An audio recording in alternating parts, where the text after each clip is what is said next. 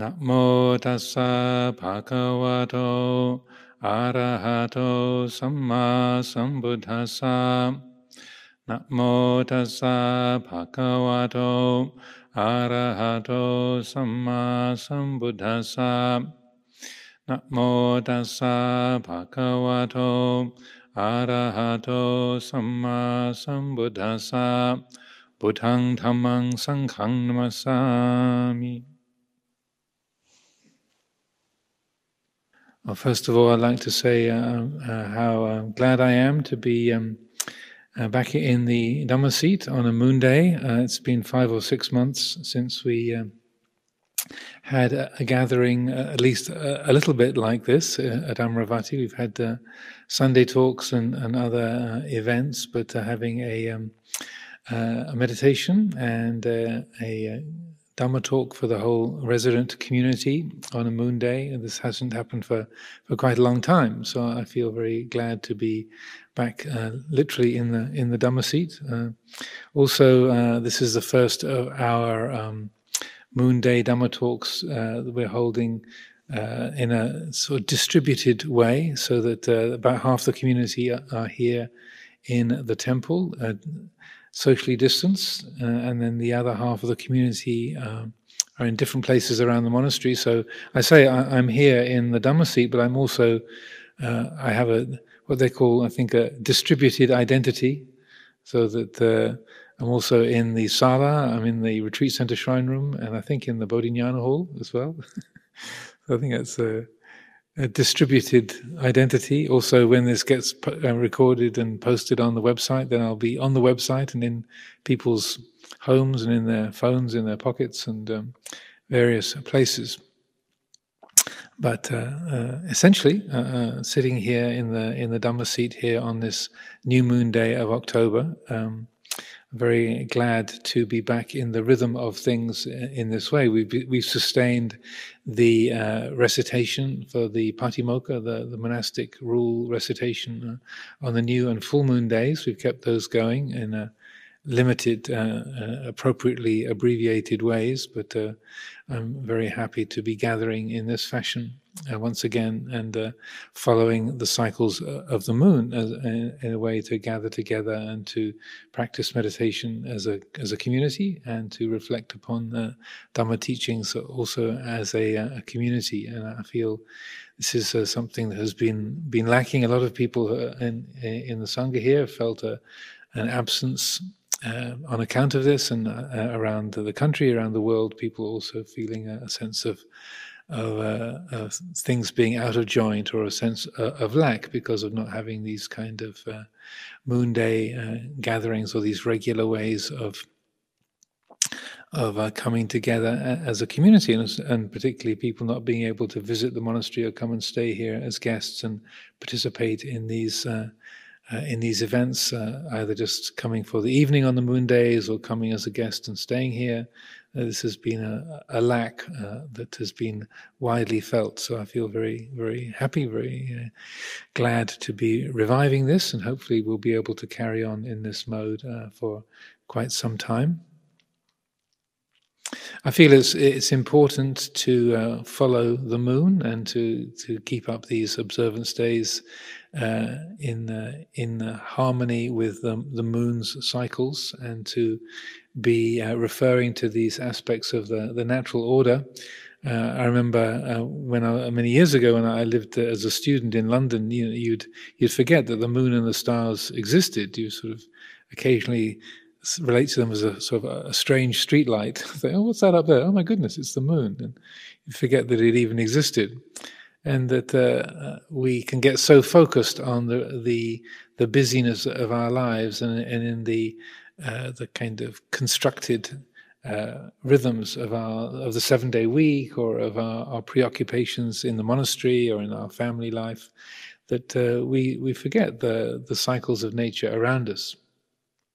Similarly, uh, autumn is definitely uh, upon us now. The the leaves are all changing. There's this autumnal weather we're experiencing here in the in the UK the the leaves are turning colors. You can see on the the shrine. Maybe I don't know if the camera catches the the flower arrangements or the leaf arrangements on the shrine, but the autumnal colors of gold and red and uh, and brown as the, the leaves are changing uh, and falling. Uh, that uh, this is say indicating that uh, the turning of the year and the the the season of endings.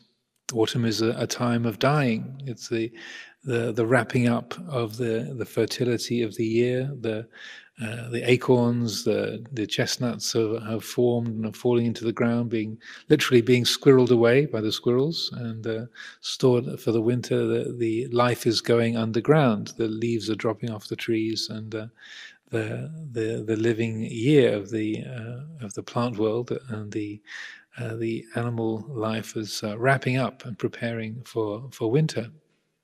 So I feel similarly, it's it's a very uh, useful, significant, uh, uh, important for us to be bringing attention to this. October isn't just another name on the calendar; it's a, it's a season. October, November, the the autumn. It's a season. The world is changing around us, and it uh, each season brings its own teachings.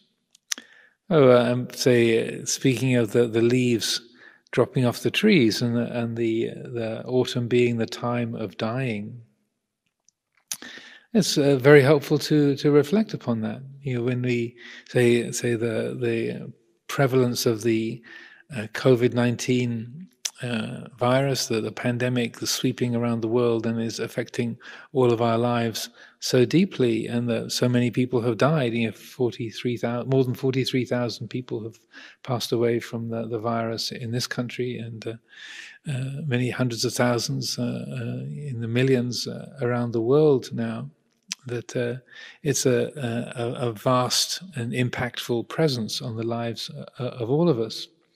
And so that uh, we can reflect upon those changes and, and that people's lives coming to an end, that, that sense of, of wrapping up life, drawing to a, an end, um, and we can we can think of that. Oh, it's uh, it's a terrible disease. I wish this wasn't a terrible disease. I wish this wasn't happening. It's uh, it should have been handled much better. It shouldn't be this way. But uh, it's also helpful to consider that we're part of a living system, and just as the uh, the year turns, the the, uh, the nuts and acorns ripen and fall from the trees, fall into the ground. The, the leaves turn gold and red and brown and, uh, and fall off. Our lives are exactly the same. That uh, whether the, we get the, the COVID 19 disease or we don't, or, uh, our lives are going to come to an end, and that this is part of the natural order. When we, we see the leaves turning color, we might think, oh, that's quite beautiful. We, it's so beautiful, we put them on the shrine, arrange them to, to glorify, beautify the shrine. And uh, even when we see the leaves falling off the trees, I don't think anyone feels a sense of, of grief or, or loss, so that we don't, at least I don't find myself uh, feeling uh, weepy uh, at the at the falling of the leaves in the autumn. It's not something that I, you feel a, a, sense of loss about or a sense of sadness. We see, well, this is the autumn. This is what happens. The leaves fall from the trees. It's it's ordinary. It's normal. But uh, when it's our lives coming to an end, when it's uh, our loved ones, uh, someone close to us, or even our own life, uh, we, we uh, I'll say, stricken with an illness or through old age, or uh, particularly through the COVID 19 pandemic, then it's very, very different. We don't feel like this is a, a leaf on the tree. It's not. it's not the same. We feel it's very different. We we we take it to heart, and we relate to those endings very, very differently. Because uh, of our birth in the human condition, we have a much stronger uh, uh, sense of bonding and emotional attachment to other people, to, to our fellow human uh, members of the human family. We, we feel much stronger.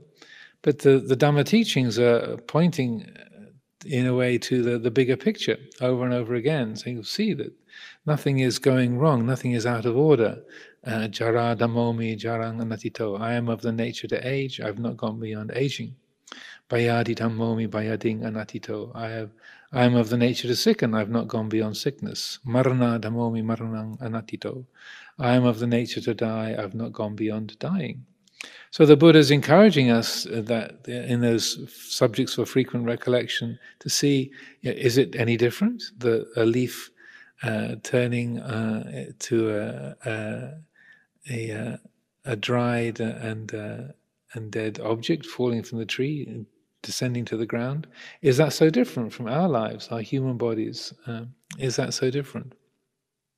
Uh, I feel it's very helpful to reflect on this way, but you know, physical death can seem something remote or, or something uh, far away from us. We think of it as a, a statistic uh, uh we, that we hear about, or, or, we think of someone else in a hospital somewhere, or someone else in a, in a, a family far away that's uh, that's dying or has just died, and and you know, the number of people who have died at Amaravati over the years is, is a very small number. A few people have died here. A few deaths have occurred uh, within the monastery uh, over the decades. The 36 years Amaravati's been been uh, uh, in existence. There have been a few people who who have died here. Uh, uh, maybe four or five, half a dozen altogether, one way and another. It, it's not a common thing and so we so living here at the monastery being part of the monastic community physical death and death of anyone close to us living nearby is is a rare thing or can seem distant or remote. But uh, the other kinds of death um, the uh, uh, can be far more impactful and far more um, say meaningful. So that the uh, what, what I like to think of as ego death is very common. that uh, we, uh, when living in community uh, and uh, watching our minds, then uh, ego death is something uh, far more tangible, far more frequent, and that most of us feel on a, a, daily basis. And when I talk about ego death, what I mean is when we, we say something and somebody criticizes us and say, "Oh, that's really stupid. How can you think that?" Or we we pick up some kind of a project and we uh, we're trying to sew a robe and and uh, we uh, can't sew a straight line or, or, or we are um, or say like uh, I was talking the other day about how I uh, many years ago when I was uh, living up at Harnham I I hand sewed a a, an upper robe. I was in the middle in the midst of, of writing the uh, book about the walk I made through England, um, and so my sort of occupational therapy for getting away from the world of of words and putting the book together, I was uh, sewing this this robe, this jiwon. So it took me three or four months, four or five months, to hand sew this whole jiwon, and uh, and when I got to the end of it, I found that it was about four or five inches too short. So that, that was an ego death. how could you be so stupid? You spent four or five months sewing this thing by hand. How, yeah, how many hours? You know, dozens and dozens of hours you spent sewing this thing, and you didn't bother to check your measurements. So, uh, so I found a short, a shorter, a shorter monk to give it away to, but uh, that was a, uh, a profound embarrassment. So, uh, how many ego deaths happen during the course of a day where you you uh, go along uh, to the servery at the mealtime and think, I'm not going to eat too much today, I'm not going to take too much food, absolutely determined. And then you get to the end of the line uh, uh the um, of the servery and you, your bowl is weighing about three or four kilos. And you go, wow, what happened? I was, I was going to be really modest today. this is the kind of thing I mean by, by ego death that uh, this happens uh, over and over again, so that the the way we can relate to a, a leaf turning on a tree or even a, a, statistic in a in a newspaper is one thing, but when it's the, the, these kind of uh, psychological deaths, they are much much closer to home. They they we feel them very strongly, and so uh, uh I think that it's uh, in terms of the teachings they are uh, they are profoundly applicable. They are uh, absolutely applicable and helpful with these other kinds of more immediate psychological uh, deaths and losses that uh, we that we meet, that all of us experience on a on a daily basis, where you uh, you know you are. Uh, you're rejected by someone that you someone that you want to draw close to. You want you to be your friend, and they say something, and they sort of push you away, and you, you and uh, you, they uh, they don't realize that they've hurt your feelings, and you carry that around, or you crack a joke and and it turns out to be not uh, uh the slightest bit funny. you, know, you carry around the embarrassment of having said that stupid thing that uh, you were trying to be amusing, but it it, uh, it fell completely flat. Um, or, or, any one of uh, ten thousand things. I think all of us resident here at Amaravati the uh, the, uh, the, monks community, nuns community, the lay community, uh, and all of us people listening in, watching in uh, uh, to this this talk around the world, we can insert uh, our own particular brand or our own, say, customary ways of of uh, of that uh, of experiencing that kind of ego death, those kinds of failure or loss or, or embarrassment. Um, and I, I feel that that's one of the richest areas of the of the practice is contemplating these kind of deaths, contemplating that the dukkha that uh, is there, is tangible, is vivid, this sort of, oh, that uh, uh, I wish it wasn't this way, or how could this happen, or oh no, I did it again, this is so awful, this is so embarrassing, uh, yeah, or, or the other aspect of it, how could they do that to me? It's not fair. you know, they shouldn't, they shouldn't be that way. Uh, I've been betrayed. Uh, they should they uh, they've upset me it's you know the finger pointing at the other being the cause of of suffering and blaming others blaming the system or blaming the government um, blaming those outside however it might be that uh, the teaching uh, the and the the buddha's uh, say encouragement and, and what really works so helpfully in community life and and using the practice effectively is to really uh, look at that feeling, that that the, the dukkha impact, that uh, uh, the kind of clenching of the heart, that dukkha feeling. Really, that's I would say is the essential object of meditation. As the Buddha uh, said uh, quite often, I teach one thing: dukkha and the ending of dukkha. So his encouragement as our teacher, as our, our great mentor, as the spiritual guide, is with dukkha. Bring your attention to that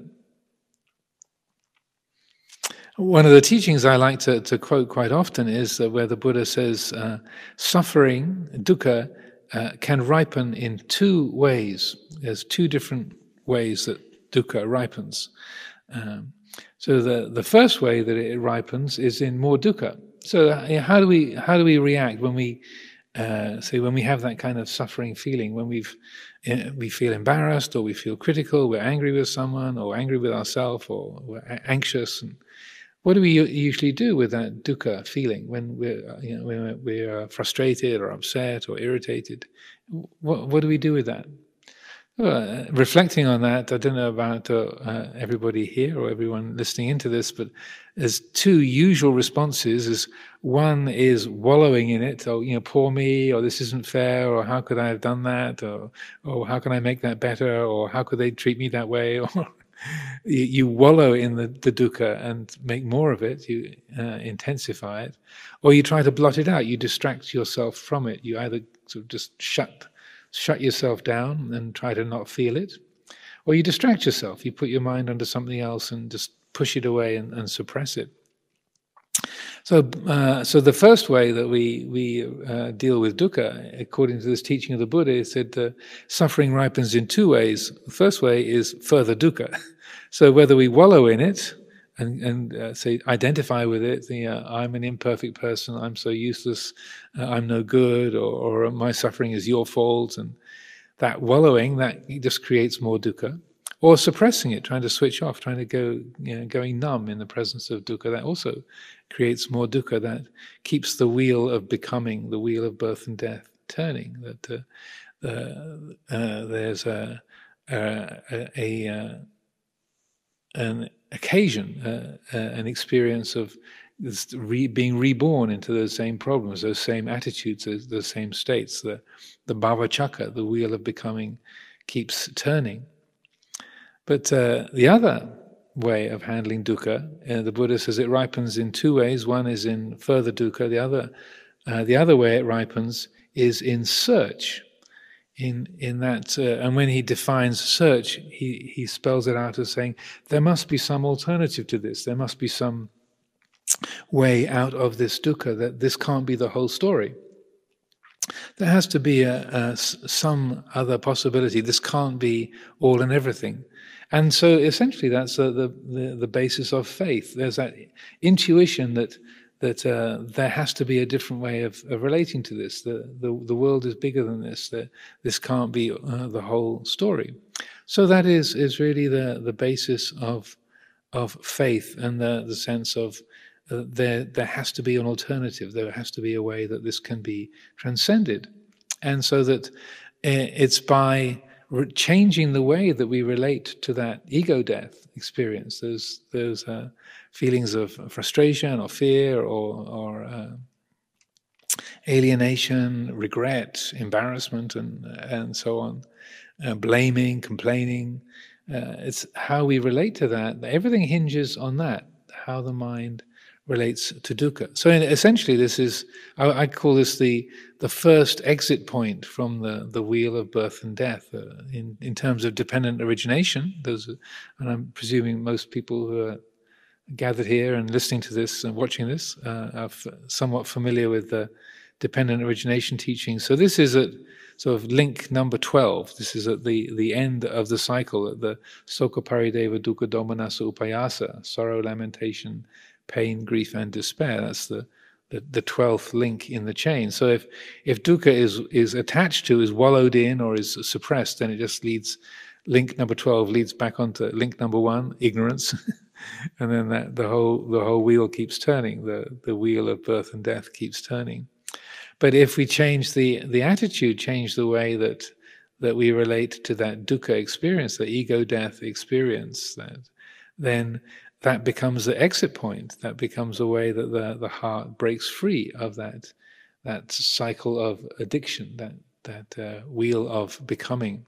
So that the exit, that first exit point, is really related to that, the first noble truth, because uh, that's where the the the Buddha's liberating teaching begins. It brings attention to idang dukkang. This is dukkha.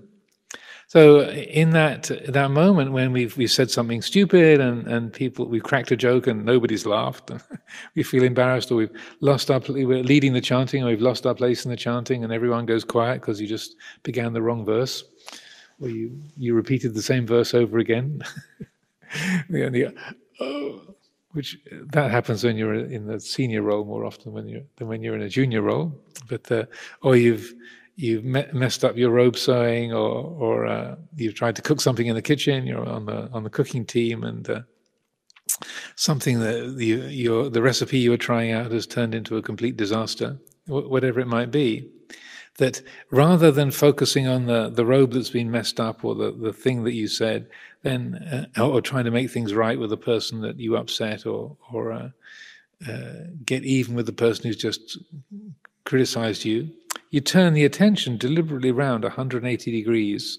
So you, you, you're no longer looking at the thing, which is the, the, uh, the event or the action, the, the perception that has, has been the, cause of, of difficulty, and you turn it back 180 degrees to, to look at your own jitta. And in that looking, there's the recognition, idang dukkang. This is dukkha whether it should have been this way or it shouldn't have been this way, whether it was I was being unmindful or whether that person should or shouldn't have said that, or uh, whether the, the government's done things wrong or that uh, I was given the wrong recipe. Idang dukkang, this is dukkha. This is the way the mind is, is holding it. And so that this is where the the the wheel of becoming uh, can be let go of. Can uh, is the exit point from the the cycle is uh, right there. That the mind is recognizing, oh, this is something that is being done. This is the way the mind is relating to this experience of of uh, discomfort or, or uh, the this uh, interaction between myself and another, this particular task I was trying to do, and I wanted it to go this way, and it's gone that way. That uh, we are we're recognizing, oh, this is what the mind is doing with the experience. It's uh, maybe that that other person was out of order in, in speaking that way, or maybe there's a, a reasonable uh, uh, cause for the difficulty, the discomfort that you're experiencing. But in this moment, what is the mind doing with that experience? How is it holding on to it? And it's not just with painful or difficult things. You can, we can create dukkha out of something beautiful and pleasant and, and delightful that we're attached to. So, say for example, if you were the one who who put the uh, the the flower arrangements, the leaf arrangements together for the shrine, and you think, yes, this is beautiful, absolutely perfect. And someone, and so you're really pleased with it, and it's a delightful, pleasant experience for you, and you feel like, oh, that's so lovely, that's so gorgeous. And then someone comes along and said, have, have you finished those? are they supposed to look like that? You know, uh, are, these the old ones? Are you going to change this for something better? You know, what do you mean?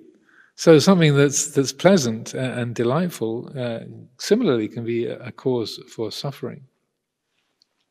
So that uh, if we uh, if we change the way that we relate to to that experience of dukkha, then we are we find that there's a, a, a direct means to transcend it. Very often, when, when uh, uh, people would come to me either asking for Nowadays, it's mostly through emails, since we don't have any day visitors here at, uh, at Amaravati these days. But when people would come to visit on, on a regular basis, and often people come to make offerings in memory of someone who's passed away, a family member, you know, the parent or the spouse or the child, that they come to make offerings dedicated to the memory of someone who's passed away. And they're feeling a lot of grief, a lot of sadness. It's a very um, pained uh, and uh, uh, say tearful in in say the experience of loss with a, a, close family member, a loved one, a dear one who's passed away. And so the kind of advice I would always give would be to to uh, in, in, exactly this vein is to uh, to not just uh, get lost in that painful feeling, get kind of uh, to uh, wallow in that feeling of grief, or to get completely absorbed in it, or to suppress it or try to ignore it, but rather to take the painfulness of that, that loss and use the pain to help us to wake up. And really that's essentially what the Buddha is encouraging us to do is to take that the pains of the dukkha feeling and use it as a cause to awaken, to, to brighten the mind, to, to, to be a, a, a, a spur as a, a, cause for the mind to wake up. You use that painfulness to and make it work for you. So make, putting the dukkha to work, and uh, and if if it's handled in a skillful way, then it can be really really beneficial. The uh, one of the the sayings that uh, Luang Por Chah um, uh, used to uh, used to offer uh, I was reminded of a, a, little while ago by a, a, a, former monk who was with him back in the late 60s, early 70s. He said, you know, Luang Por Chah would often say, uh, good meditation is good, bad meditation is good. Di patipat di godi, patipat mai di godi. Uh, so we tend to think if the meditation is good, you know, quote unquote, when the, the mind is clear and focused and bright and and there's a wholesome states arising. oh, good, my, my practice is really good. It's really, uh, I'm really pleased with how my practice is going. But if we sit down to, to meditate, like like this evening, yes, had a, a, a period of meditation before the Dhamma talk, and uh, your your mind is all over the place. You're falling asleep. You kind of all kinds of uh, aversions and fantasies, passionate fantasies, and regrets, and and uh, confusion. Oh, what a total mess! This is awful. My mind is all over the place. What a you know, really bad meditation. So why would Luang Por Chah say, you know, patibat maidi godi, you know, when the practice, when the meditation is is is bad, that's good too, because even when things are are bad, we can learn from that we can recognize oh that the, the mind is not under personal control. We can develop a lot of wisdom even by watching the uh, the mind being f- full of unskillful uh, objects and drifting around all over the place. If we have a skillful attitude the unwanted the unlovable the the unwholesome can be a source of wisdom, can be a, a, a way that we, we build paramita, it can be a source of great benefit. Similarly, Luang Por would, uh, would often say, uh, like and dislike are of equal value. Chop, my chop, tau tau gan. Forgive my bad pronunciation. but liking and disliking are of equal value. In, in a worldly way, we think liking, uh, that we, we, get what we like, that's good. Uh, we things go the way that we want, we're happy, and we call that good. Things go the way that we don't want, and we think, oh, that's bad. Uh, that's uh, that's unpleasant. That that uh, shouldn't be that way. But uh, why would he say liking and disliking are of equal value? Because it's, it's changing the, the worldly way we, that we relate out of habit to happiness and, and unhappiness, to, to pleasure and suffering. That if we have a skillful attitude, then even getting what we dislike, experiencing things that we dislike, like physical pain or, or loss or, or uh, grief, at someone close to us passing away, or failure, being criticized, um, getting things wrong, uh, you know, launching some some project that uh, uh, falls apart or that uh, is uh, is unsuccessful, doesn't arrive at the desired goal, then uh, we we're not getting what we want. We're not getting what we like. it's disliked, but like and dislike are of equal value insofar as if they are handled with with wisdom, they can uh, be a, a, source of liberation. They can be a source of of the great great benefit. It's entirely around the attitude that we we bring to success and failure, like and dislike. It's it's really up to us. So, in, in this respect, I feel that also the uh, the the teaching on the, the two arrows is is really important, and these are teachings we've we've heard over and over again. They're very simple and direct teachings, but it's one of those things. Even though it's simple and we've heard it before, why do we keep forgetting? Why do we get get lost in the the the the dozens of different ways the mind creates dukkha during the course of a day? So the the teaching of the two arrows, uh, the Buddha said, uh, is particularly with respect to physical pain. But the first arrow, this is an image of a, a soldier being shot on a battlefield with an arrow. The first arrow of pain cannot be avoided. That we have a body, you have a mind, we're going to experience physical pain. It's uh, it's uh, unnegotiable. It has to be that way.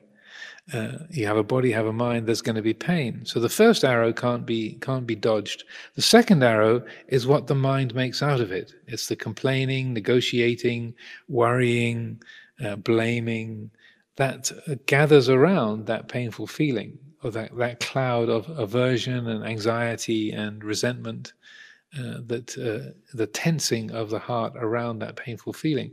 And as he points out in that teaching, the second arrow is avoidable, that can be dodged. And uh, if uh, if we see things in this way, we recognize pain is one thing, but the suffering that is created around that is completely different. So we can experience pain, we can experience the unliked, the unlovable, we can experience a bad meditation, a, a bad, bad mind states, quote unquote, and be completely at peace with that. We can experience physical pain and not make a problem out of it. We can experience failure and loss and sadness. It's still sad, it's still painful, there's still uh, a bitterness there, but the mind is not making it into a problem. It's not complaining about it. It's not getting lost in it. It's not say, uh, creating the idea that it should or could be any other way than exactly as it is in, in this moment. So there's a there's a great peacefulness uh, in that, a great uh, ease that that comes, and that uh, even though these are very simple teachings, and most of us have heard these many many times before. Uh, isn't it amazing how we keep forgetting, how we get lost in in particular moods and uh, feeling resentment about certain uh, uh, people that we live with, or, or uh, aches and pains of the body, ailments, illnesses that we have in the body, or the the the structure of community life, or the the way the government has made its choices, and uh, and uh, so on and so forth. That isn't it amazing how many times during the day the mind gets uh, gets right in the way of that second arrow and then gets lost in it. It shouldn't be this way, or this isn't fair, or, or why me, or and oh, I shouldn't have done that. And there is dukkha. There is uh, the, the heart is lost in that. So I feel that it's uh, if we bring uh, this right front center in our attention and apply this, then the right uh, in that in that bringing of attention to that, then the second arrow is avoided, and then the difficulties of our life uh, the things that we, we dislike, the things that are challenging, the illnesses, the, the conflicts, the, the frustrations, these become a, a direct source of wisdom, a source of liberation. And that they're not something to be resented or, or neglected or, or, uh, or, say, pushed away uh, or criticized uh, at all. So, uh, so I, this I would say is the first exit point of the of the the wheel of birth and death is is directly related to that first noble truth. The, the second exit point that maybe uh, to to reflect on this evening is uh, I would say a little bit uh, earlier on the wheel, so between links number seven and eight.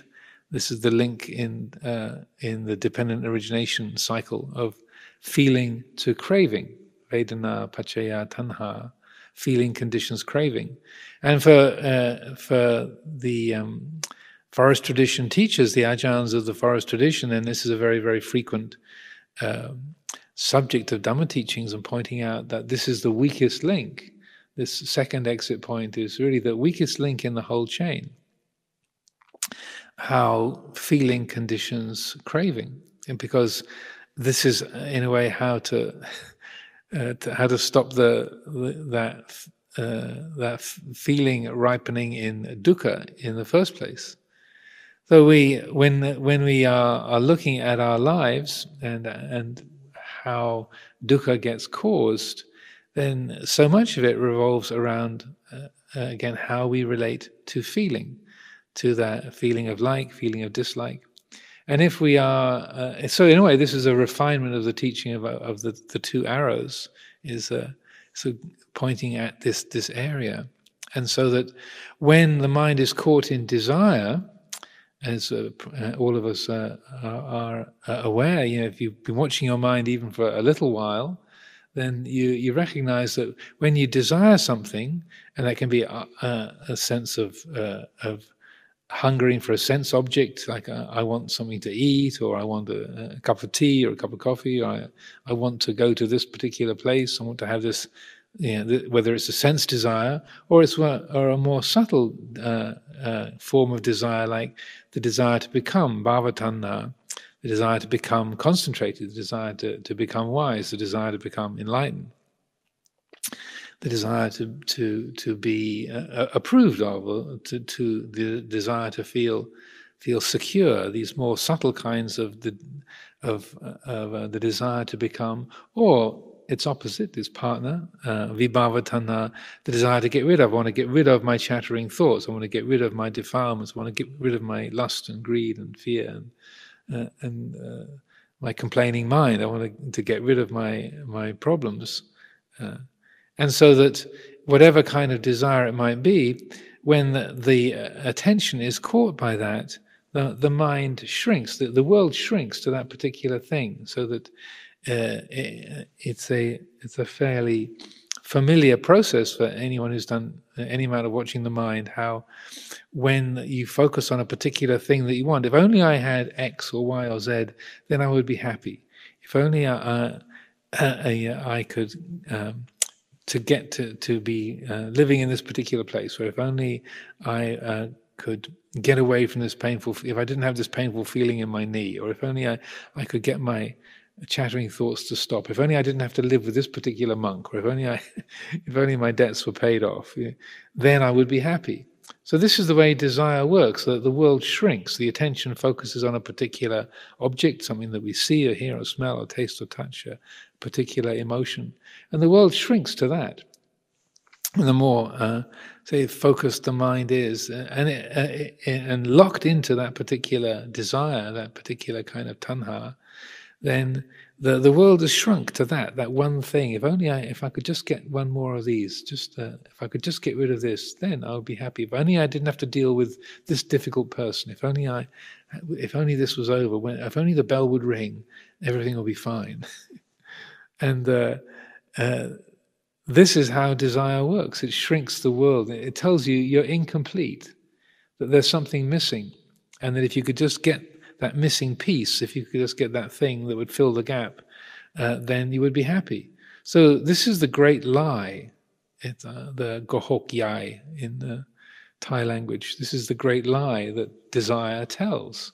And, and it can be equally, as, a, as I was saying, it can be an aversion too. We call desire in English usually means something that we want to get, something that is attractive that we want, to get. But the desire can also be to get rid of, to get away from some person that we don't like, or to uh, to get to a place where the weather is is um, is different, whether it's uh, it's uh, warmer or, or that um, we uh, want to to uh, get rid of our defilements. We want to get uh, get rid of our uh, selfish, angry tendencies and so on, so that the desire doesn't have to be for a, a, a, an attractive or a pleasant object. Can be to get rid of too, but it's telling us that we've we're lacking something that we want to have, or, or we're burdened with something that if I could just get rid of this problem, if I could just get away from this difficult person, if I could just get my debt paid off, then I would be happy. And so this is the great lie because it's telling us that we are this individual person who is burdened with this thing, and if this burden wasn't there, we'd be happy. Or we've got this this thing that we lack, and if we could just get that thing, if we could just uh, uh, get the uh, get the book published or get the debt uh, get the debt paid off or or this is that that person approved of me or, or, liked me if I could just get my own monastery and run it how I know the monastery should be run then then I would be happy so this is the, great lie I would suggest uh, that uh, we are intrinsically lacking something that we need to get that will complete us, or we, we're, we're burdened, we're, we're pressured by something that if we could just get rid of it, then we would be happy. So to to reflect on that that uh, that link between feeling and craving is bringing the attention to the feeling of the the feeling of wanting, the feeling of liking that this is this is delicious this is this is attractive this is pleasant. And to know it's that it, it, this is a delicious feeling. And that doesn't have to lead to uh, therefore i've got to i've got to have more i've got to get it i've got to own it. Or this is painful this is difficult it doesn't have to lead to i've got to get rid of i can't stand it. So it's learning to be open-hearted to the realm of feeling.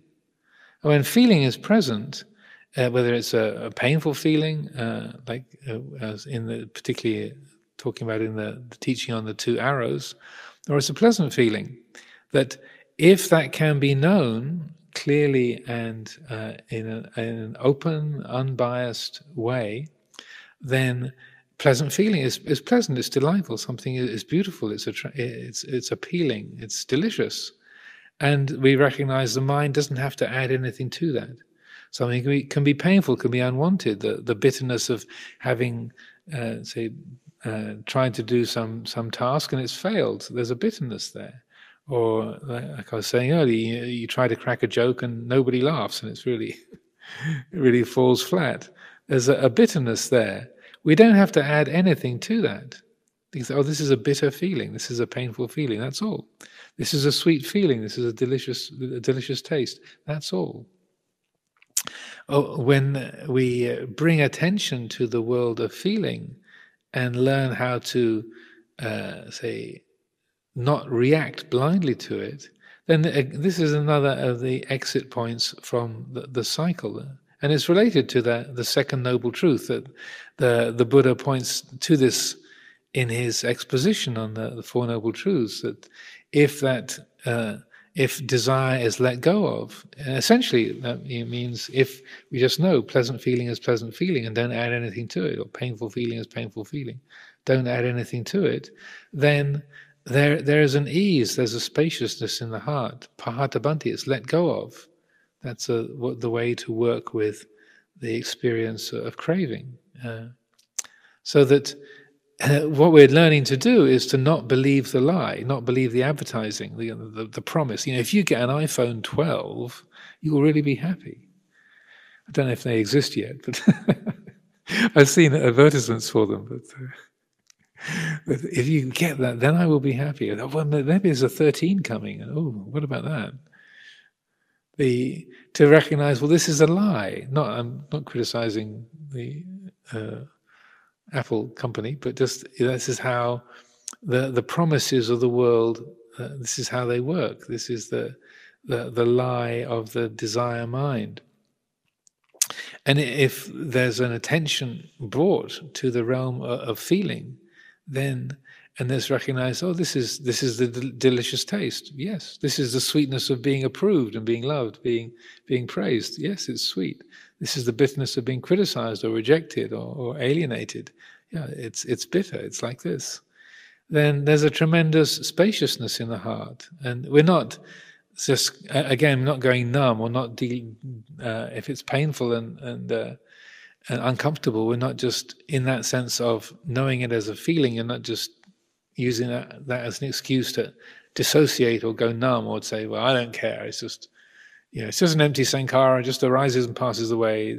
It's not me, not mine, which is a sort of a, a, a disguised form of vibhava tanha, uh, but rather that there's a, a, mindful and attuned quality. There's a, a bringing attention. Yeah, this is really bitter. This is exactly what I didn't want to happen. Ow and then to really receive that, to to accept that, to attune the heart to that, but not to add anything to it, then then right there the, the wheel has been let go of. The heart is freed from the wheel of birth and death. It's no longer tied to that.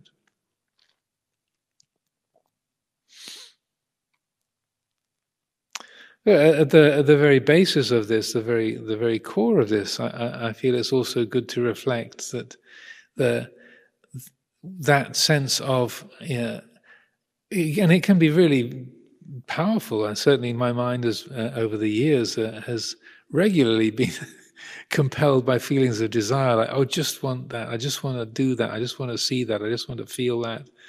And that caught into that, it's really compelling, really convincing. But the mind that recognizes, how could anything be lacking, really?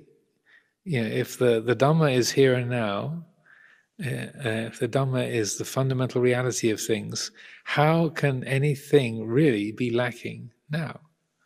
If uh, there can be the feeling, I've got to get rid of this, I can't stand this, I can't bear it, uh, I, I, can't, uh, I can't deal with this a moment longer, I can't bear it, this is unbearable. Uh, it's like what what can really burden the Dhamma? What can really weigh uh, down the, the, the Dhamma or be be a, a burden? on on the the Dhamma of the way things are. How could that be? If we reflect on the nature of, of Dhamma, how could it be lacking anything? How can it be pressured by anything? It, it, those words don't apply. Even saying even saying those words is kind of ridiculous. It just seems crazy. So that that feeling of me being burdened or me lacking something, they have to be uh, untrue. They can only be a, a relative truth or a partial truth. Uh, and so I feel it's important to reflect that the, the, the mind is Dhamma, the mind is not a person. We, we think of uh, the mind, my mind, my thoughts, my feelings, my memories, and it, and we relate to, to this mind in a very personal way. But if uh, I feel it's, it's most helpful, most skillful, and most realistic to to take this uh, a different approach and to recognize the fundamental nature of mind. The citta is dhamma. The citta is dhamma. It's not a person, even though it's a really strong habit to relate to the to to the citta, the mind as as as me, as I am this. I, I think this. I feel this. I remember this. Uh, I am happy. I'm unhappy. I'm restless. I'm peaceful yeah, I'm worried, yeah, uh, I'm comfortable. All of those, we yeah, we we talk in those ways very very easily, but it, developing the practice and using the these teachings, that the citta that is released from the wheel of becoming, the, the nature of that citta is is dhamma itself. That uh, the the the very fabric of of mind, the basis of mind, is dhamma. Is uh, that is its quality. So, you know, hearing these words, I, I uh, don't take my word for it, but rather uh, I encourage people to explore that. Just taking a little phrase like, the mind is not a person, the mind is Dhamma, and just to explore that, to, to reflect on that, to, to f- see whether that, that's, that's genuine, that has a, a validity to it. So, and then to, to reflect, yeah, how could, how could the Dhamma be lacking anything in this moment? How could there be a thing uh, an event, a sensory event that somehow makes the Dhamma more complete? Or how could anything be missing in, in, in the absolute truth of things in this moment? How could anything be extra in, in this moment? You know, the, the Dhamma is, is full and complete. There's, there's nothing lacking, nothing in excess, as, as it said in the, uh, the verses on the faith mind. Nothing is lacking, nothing is in excess. The Dhamma is, is as it is. Oh, when when talking about Dhamma, then it can it can seem a bit sort of vague or insubstantial, uh, and the, the words that we use to describe Dhamma can seem a bit a bit vague or intangible. So uh, we say the Dhamma is akaliko, timeless, or sanditiko, apparent here and now. Uh, ehipassiko, encouraging investigation. There's there's not a lot to hang on to there. So, I, I, and but in that respect, I feel it's it is important to uh, to consider that the Dhamma is indeed unimaginable. If the Dhamma is outside of time, uh, it's un, uh, it's outside of space. Space and time don't apply. It's really unimaginable, unimaginable. the mind can't create an image of that which is timeless that which is unborn, unoriginated, uncreated, unformed, because our mind thinks in the in images of three-dimensional space. A thing occupies space, we, uh, or even a thing, an abstract thing like time or peace. It uh, there's a sense of beginning and ending. That the the there's a form, a structure, a feeling, but. Uh, when we speak about Dhamma as being timeless, as being unborn, unoriginated, uncreated, unformed, the the the imagination literally has has nothing to work with. it is unimaginable, but uh, uh, it is the the the fundamental integrative principle uh, of all things that that which upholds it's that quality which is the the very fabric of mind and nature so when we, we try to, to grope for an image or grasp an image or kind of hunt for some kind of image or a feeling of, well, what is the Dhamma? What, what is it? It's, it comes across as so important and it's, the, it's, it's one of the refuges, but really what is the Dhamma? That uh, it's, uh, it's, it's never going to be possible to find a, a, an image or a, concept or a word that really uh, describes it or embodies that. You know, we have these words like timeless or uh, apparent here and now or suchness or uh, immanent or transcendent, you know, these words sort of hover around the edges of, of that reality where they can never really describe it, they can never really encompass it. But the uh, what we are, are, doing with the practice is essentially uh, we are learning to to be Dhamma, to uh, to embody that, not as a, a, me me embodying the Dhamma or me becoming the Dhamma, but rather that recognizing that has been the very fabric of of what is real from the from the beginning, and that it's even though you, the the thinking mind, the imagining mind can't create an image for Dhamma, Dhamma can be realized, it can be known, it can be embodied. Uh, and so that, that I, I, feel this is one of again one of Luang Por Chah's most profound teachings. He would say, along with hearing Dhamma, practicing Dhamma, realizing Dhamma, the final stage of that process is being Dhamma. And not as like, and, and again, it's not as though me who wasn't the Dhamma then becomes Dhamma, but rather it's that the layers of, of self delusion, of self view and conceit fall away, and then it's recognized uh, uh, ultimately that the Dhamma was the, was always the very fabric of of everything that you are. The the uh, that's the very root of of our reality is Dhamma. So it's not like me becoming Dhamma, um, but rather the Dhamma is recognizing those all those me's, those I's and me's and minds uh, arising and passing away, and that the that quality of, of Dhamma has been the the very basis of uh, of, uh, of all things from uh, from the the the very beginning. So it's not anything that's being got. it's in a way, it's rather like a, a, a wave recognizing that it's always been part of the sea. That, uh, that that was the very fabric of the wave all along. That the, the, wave doesn't have to to become the sea. The wave the wave was always a part of the sea, but just didn't realize that that was the the very fabric of its nature. So uh, I. Uh, I feel that uh, if we have this understanding or we use this kind of uh, uh approach, uh, that the, the mind is not a person, the mind is Dhamma,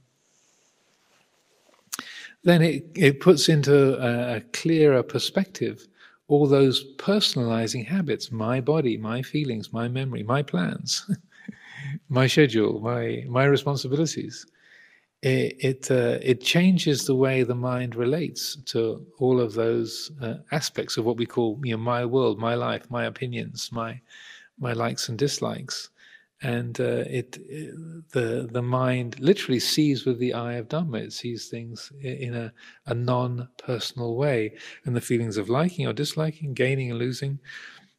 They are they are seen as, waves of, of perception, patterns of perception arising and passing away, and that they're not, they're never taken as a refuge. The mind doesn't take refuge in getting what getting what you like or association with the liked. It doesn't take refuge in separation from the liked or, or being with the uh, with the painful. It uh, it knows them as they are. It doesn't identify with those feelings of gain or loss, but sees that those only are patterns of perception arising and passing. Nothing can be lost, nothing can be gained, because the, the Dhamma, that timeless reality, has always been the very fabric and foundation of everything that is, every, everything that we are. And when the mind awakens uh, to that, when there is a real being Dhamma, then, uh, then it's a the uh, it's a a, uh, a realization uh, and it brings with it a quality of peacefulness, of clarity, of spaciousness, and a profound contentment. What's what's to lose? what's to gain? When were you ever made any the less by dying? You know, what what can be lost? You know, bodies come, bodies go. The breath comes in, the breath goes out. Successes come, failures come. Hunger comes, fullness comes. It's uh, it's just uh, nothing can be lost. Nothing can be gained. So nothing to get excited about that, that to, acquire, nothing to be worried about to lose. There's a, a profound ease, a, a, radical contentment that comes with that uh, realization, uh, as Luang Por put it, of, uh, of being Dhamma. So I offer these words for consideration this evening.